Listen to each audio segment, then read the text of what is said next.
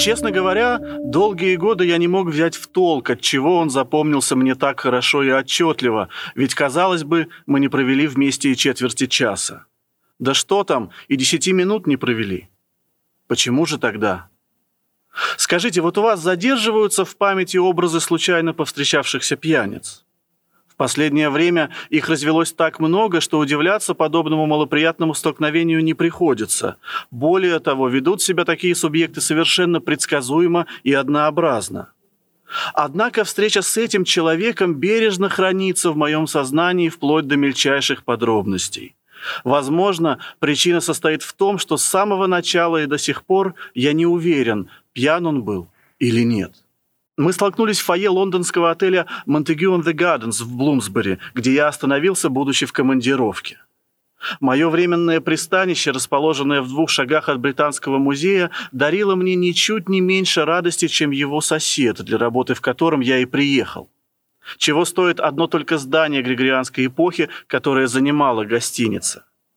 Так что дни напролет я трудился в British Museum, штудируя экспозицию, изучая архивы и делая выписки для своего исследования, а вечерами возвращался в блистательное убежище некогда герцогского поместья.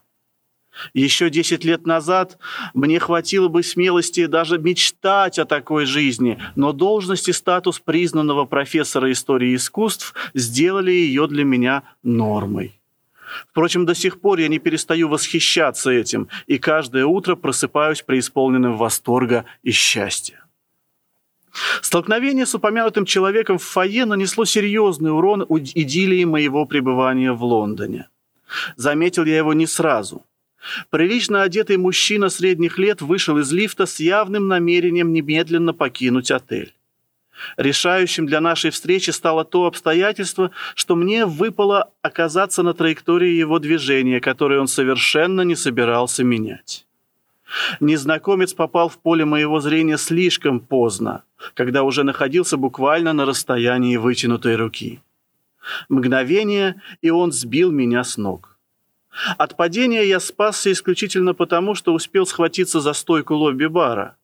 Но этот хамоватый фат не отклонился ни на дюйм. Более того, ему хватило наглости молча выйти из гостиницы на Монтегю-стрит, даже не извинившись. Недоуменное возмущение переполняло меня. Большинство находившихся возле стойки регистрации людей не обратили внимания на произошедшее или же по обыкновению чопорных англичан правдоподобно делали вид, будто ничего не заметили. Сей факт приумножал моем негодование. Лишь несколько человек с сочувственной улыбкой развели руками, не отводя взгляд. По всей видимости, это были приезжие. Будучи человеком по природе своей тихим, я натужно улыбался в ответ, но буквально закипал внутри. Оттого, наверное, отряхиваясь и поправляя воротник, даже не заметил, как оторвал несколько пуговиц на пиджаке и рубашке. Поклявшись самому себе, что при встрече непременно призову грубияна к ответу, прямым ходом я направился в ресторан, дабы растворить возмущение и недоумение в стакане виски, при том, что обычно пил шерри. Подспудно, разумеется, я был уверен, что никогда более своего обидчика не встречу, поскольку в противном случае данное обещание сулило еще одну неприятность, отвлекающую от моих вдохновенных художественных студий. Но стоило мне только войти в ресторан, как сразу пришлось упереться взглядом в налетевшего на меня хама. Это может показаться странным, по крайней мере, я сам удивился, но первой моей эмоцией была самодовольная радость. Вот глупец. Ведь дверь ресторана находилась непосредственно возле лифта, тогда как пьяница вышел на улицу, обогнул здание отеля и воспользовался другим входом. Дуралей. Но, вспомнив о клятве, я загрустил. Человек стоял у зеркала и что-то бубнил себе под нос. В отличие от инцидентов в фойе, здесь он привлек уже достаточно внимания, а потому, прежде чем перейти к сатисфакции, я решил понаблюдать за ним, втайне надеясь, что у негодника возникнет конфликт с кем-то другим. Тогда мои действия не покажутся ужинающей публике столь неожиданно вызывающими. Прошло несколько минут. Он так и поясничал возле зеркала. Некоторые дамы смеялись над ним уже почти в голос, а господа показывали пальцами. К несчастью, я расположился слишком далеко, и потому до меня доносился скорее шепот трапезничающих, чем негромкие слова этого странного человека. Но возле моего обидчика пустовал столик, потому, набравшись смелости, я пересел поближе. Теперь с новой наблюдательной точки мне было прекрасно слышно все, что он говорил. Более того, наконец удалось хорошо его разглядеть.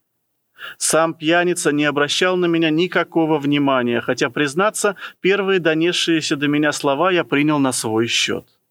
«Ты что, наблюдаешь за мной?» — сказал человек, глядя в зеркало. Видит Бог, я чуть было не ответил и удержался лишь потому, что меня завораживали поразительно благородные черты его неглупого лица. Нет, если он и был сейчас пьян, то определенно для него это скорее исключение, чем правило. «А зачем?» – продолжал он, не дожидаясь ответа. Я вновь собрался что-то сказать, но внезапно справа зазвучал другой голос. «Кому вы обращаетесь, сэр? Вы изволите говорить сами с собой?» Интонация была надменной и удивительно неуместной. Рядом стоял констебль, за спиной которого нелепо улыбался администратор отеля. Человек медленно повернулся к полицейскому, ответствуя невозмутимо серьезно. «Но как же можно об этом не спрашивать?»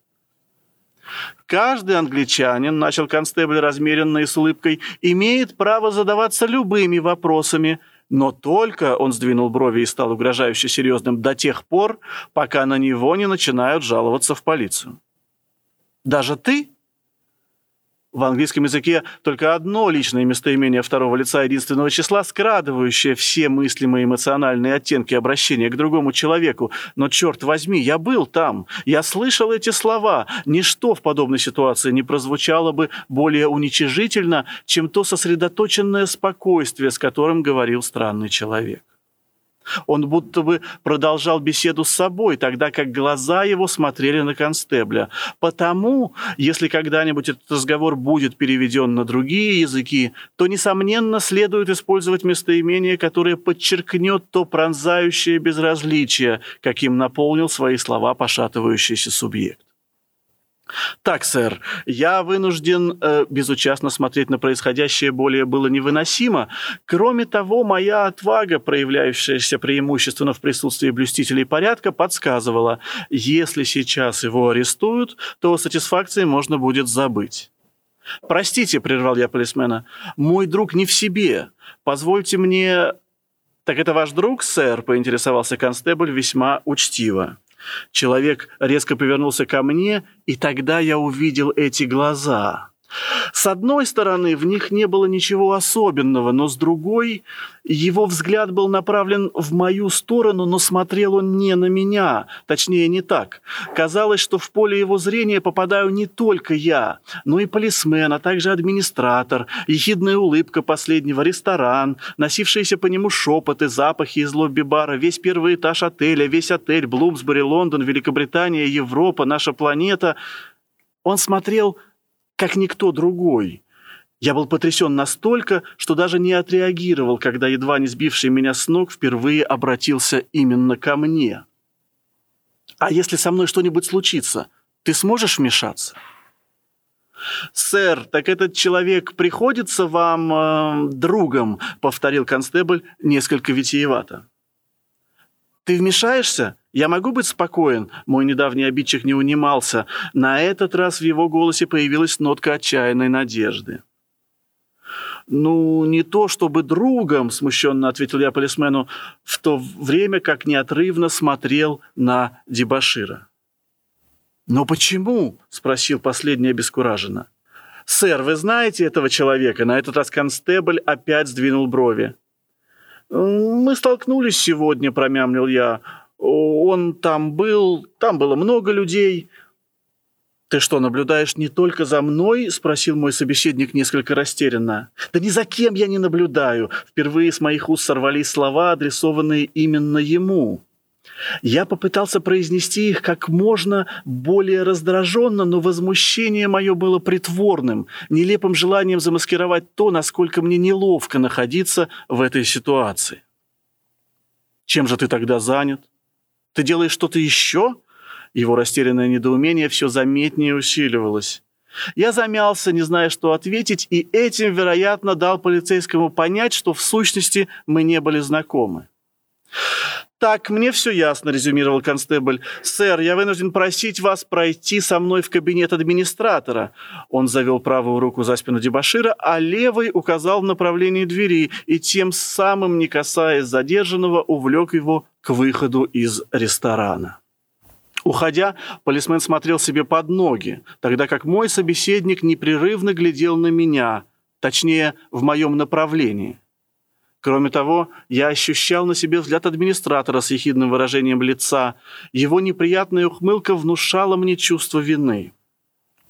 Тут произошел нелепейший конфуз. Внезапно я почувствовал невесть, откуда возникший зуд в носу. Странный человек начал говорить мне что-то еще, но в этот самый момент я громко на весь зал чихнул. Сквозняк ли, аллергия были тому виной, сказать трудно, но мой громогласный чих, а также последовавший за ним раскатистый смех заглушили слова дебашира в зале. Нарушителя спокойствия вывели из ресторана, а я так и не услышал его последнюю реплику. Прошло несколько минут, прежде чем во мне проснулось непреодолимое желание, даже потребность догнать Смутьяна, чтобы продолжить наш разговор, точнее, попросту начать его, поскольку до этого я успел сказать лишь одну фразу, за которую мне теперь было стыдно. Определенно следовало еще и извиниться. Опомнившись, я поспешил в кабинет администратора и, не застав там никого, вышел на Монтегю-стрит, побежал по Барри Плейс, Блумсбери-Вэй, Мюзиум-стрит с направления Ковенгардена. Мое преследование закончилось в саду на набережной Виктории. Преодолев около двух миль, я не встретил ни констебля, ни пьяницу. Впрочем, положа руку на сердце, с годами во мне не осталось сомнений, что он был совершенно трезв. Прошло не меньше 15 лет. Я женился на своей выпускнице, завел детей, обрюзг. Мы с семьей дважды переезжали, сначала в Голландию, потом в Италию. В моей жизни произошло слишком много такого, что никак нельзя было предвидеть тогда, в Лондоне. Но о странной встрече я не забывал, хоть с каждым годом думал о ней все реже. Так или иначе, память надежно хранила подробности того столкновения, а потому, если бы кто-нибудь попросил меня изложить случившееся, я бы это сделал с чрезвычайной охотой и точностью. Более того, был бы очень благодарен за такую просьбу. Однако рассчитывать, что кто-нибудь внезапно обратится ко мне с ней, не приходилось, ведь о том позорном инциденте в фойе я не рассказывал даже родным и ближайшим друзьям. По воле случая мы с супругой, наши мальчики остались дома, оказались в Японии, в глуши острова Хоккайдо, где арендовали небольшую крестьянскую хижину. Жена ежедневно предавалась натурной живописи, изображая здешние пейзажи и сцены из сельской жизни. Особенно ей удавался пахарь, идущий за плугом, которого она писала с нашего хозяина. Я не отставал и тоже занимался искусством, правда, как обычно, в теоретическом его аспекте. Мы трудились днями напролет, одна над картинами, а я над книгой, и каждый вечер после ужина обсуждали ее работы. Именно в ходе этих разговоров мне удалось обратить внимание на интересный феномен, состоящий в том, что хозяин всегда выглядел очень удачно на полотнах супруги. А ведь она писала и других пахарей, не говоря уж о бесчетном числе разных крестьян во множестве обстоятельств их работы. Но почему-то именно человек, у которого мы снимали дом, отличался насыщенностью цветов, уверенностью линий, правдоподобием поз и безотказно передаваемым ощущением тяжести и важности его труда. Впрочем, заинтересовал он меня уже давно – Ходили слухи, будто наш хозяин некогда учился в школе, а то и в университете. Он был чуть ли не единственным образованным крестьянином в округе. Я нашел тому подтверждение. В его доме имелось несколько довольно новых, но уже читанных книг по лингвистике, психологии, химии и обществознанию. Его жена, очень простая и добродушная женщина, наверняка не владела грамотой. Спросить же ее об этом оказалось затруднительно, поскольку, к сожалению, она была вдобавок немой. Малые дети тоже читать не могли, а играть с книгами им бы никто не разрешил. Издания специально были расставлены на высоких полках. Так что в прошлом наш хозяин, по всей видимости, вовсе не ходил за плугом. Но что же с ним произошло? Размышления о его судьбе, признаться, частенько занимали меня в часы досуга. Неплохо владея японским языком, я неоднократно пытался вызвать этого человека на разговор по душам, предлагая разделить со мной бутылку доброго вина или изысканные, купленные в городе яства. Но ни одна из моих попыток не увенчалась успехом. Праздным я его не видел никогда, а работая в поле или по хозяйству, он не отвлекался, отвечал кивком или покачиванием головы, не поднимая глаз. Возможно, пахарь даже не представлял себе, как я выгляжу, и это, признаться, беспокоило меня чем дальше, тем больше. В то время его жена жестами по-простецки постоянно расспрашивала меня о чем-то, находящемся либо за пределами моего понимания, либо вне сферы моих интересов. Уже на второй неделе нашего пребывания в Японии это начало изрядно докучать, а ведь шел третий месяц. Кроме того, хозяйские дети вели себя отвратительно. Они не давали мне прохода с самого первого дня, хватали мои книги своими грязными ручонками и мешали всеми мыслимыми способами. Я благодарил небо за то, что мы не взяли с собой наших мальчиков. Особенно меня поражало и возмущало, что за все это время пахарю не пришло в голову ни сделать замечание жене, ни осадить своих нахальных отпрысков. Впрочем, вскоре я понял – все же они досаждают мне не так сильно, как безразличие хозяина. Это не лезло ни в какие ворота. Часто ли у него останавливается интересный постоялец? Если пахарь действительно образован, неужели его не занимает, от чего я не ухожу далеко от дома, а только пишу и читаю, от чего пребываю в задумчивости, от чего взгляд мой пространен? Ладно, пусть не моя работа, но хотя бы тот далекий мир, из которого мы пришли в его дом, должен же вызывать любопытство, должен. Я начал пытаться спровоцировать его интерес, оставляя на столе книги, открытые на страницах с умопомрачительными иллюстрациями, преисполненными таинственных образов. Решил сильно душиться, курить ароматные сигары за столом, напевать новомодные песенки, чтобы для начала, если не привлечь внимание, то вызвать недоуменное возмущение. Однако и это не привело к желаемым результатам. Тогда я принялся самостийно помогать ему. Моя жена заходилась от смеха, когда ее супруг, всю жизнь стремившийся избегать быта, сам убирал на кухне после обеда, а позже даже начал готовить для хозяйской семьи. Увидев, что прохудилась бочка во дворе, выдающийся искусствовед залатал ее смолой, равно как и течь в крыше, поправил колесо телеги, дверь амбара, починил грабли. Безвозмездно, не ради корысти, я совершил множество добрых поступков, а он будто специально не поднимал глаза на все мои дела. Можно было предположить, что пахарь нем и подслеповат, но память подсказывала, будто мы обменялись парой фраз по прибытии. Впрочем, давность этого эпизода и однообразие моего существования привели к тому, что я уже не мог утверждать с уверенностью, было это на самом деле или нет что до зрения, то ловкость и темпы работы этого человека в поле доказывали, он видит прекрасно. Казалось, все приводит к единственному выводу, что хозяин нарочно и демонстративно не обращает на меня внимания. Но разум требовал подтверждений. Потому в один прекрасный день я снова решился вызвать его на прямой разговор и не отступать, пока он не ответит. Пахарь с раннего утра был в поле. Проснувшись за полдень, мне удалось собраться только днем, после по обыкновению позднего завтрака. Незадолго до ухода я попробовал жестами объяснить его жене, что мог бы отнести ее супругу обед, но мои тщетные попытки привели лишь к тому, что она сама начала варить суп для нас. В раздражении, отчаянии и с пустыми руками я отправился налегке в свой путь по санцепеку. Прежде мне не приходило в голову, сколько придется идти. Для меня стало неожиданностью, что хозяин распахал все земли в радиусе как минимум двух миль от дома. Причем, насколько я, городской житель, мог судить, ни одно поле не было засеяно. Проходя вслед за плугом, он оставлял борозду пустой, и никто другой тоже не клал в нее семени. Это казалось странным.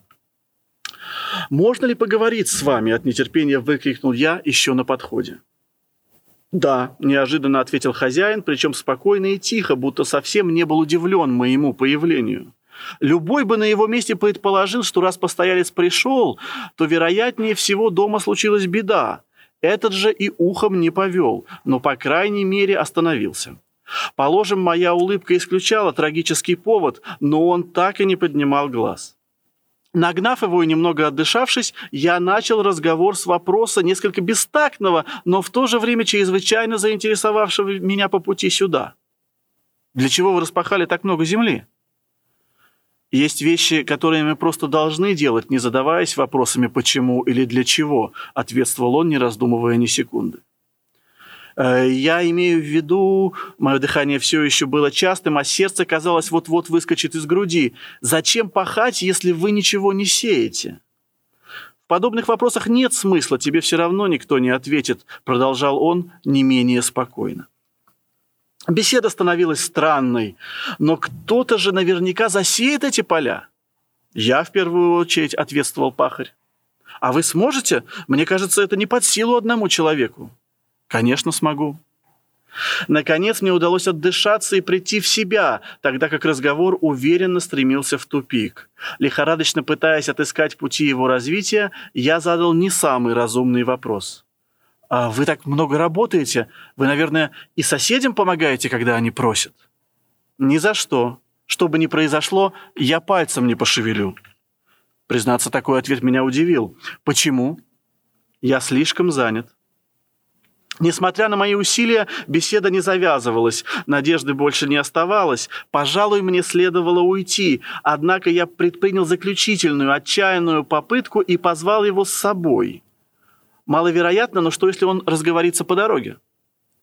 «А «Ваша жена варит суп. Вы не проголодались?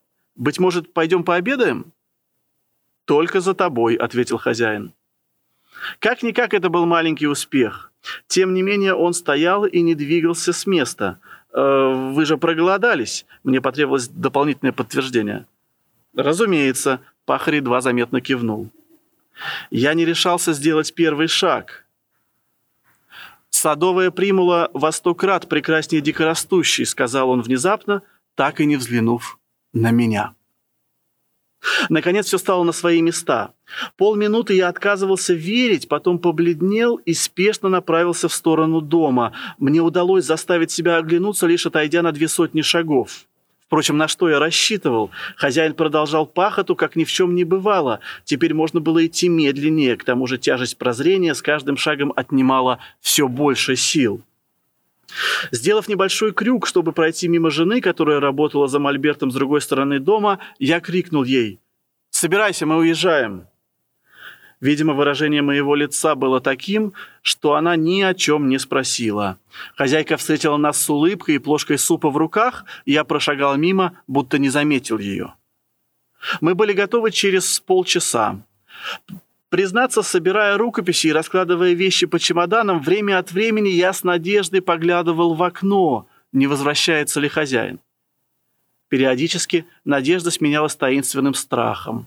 Хотя, чего бояться? Я был ему совершенно безразличен. В тот же день мы с женой уехали из Японии навсегда.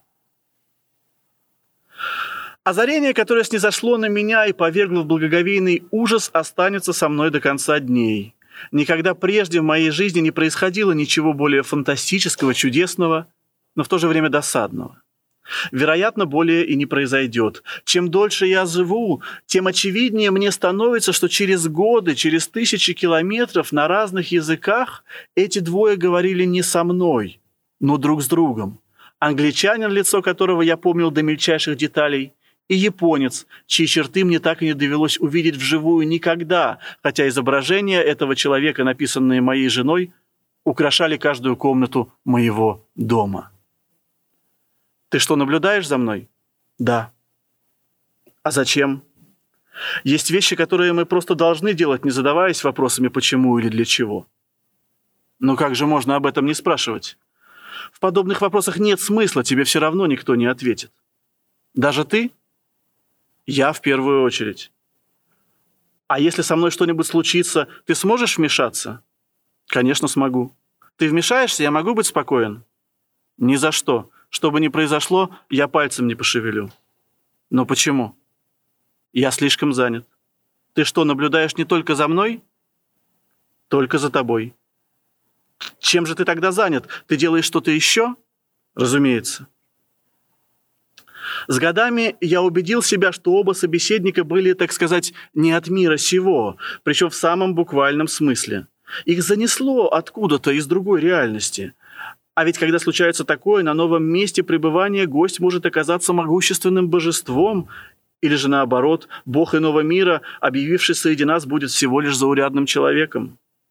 В любом случае, вероятно, я был задуман и создан лишь как средство для разговора этих двух божеств, или Бога с человеком, или двух обычных людей.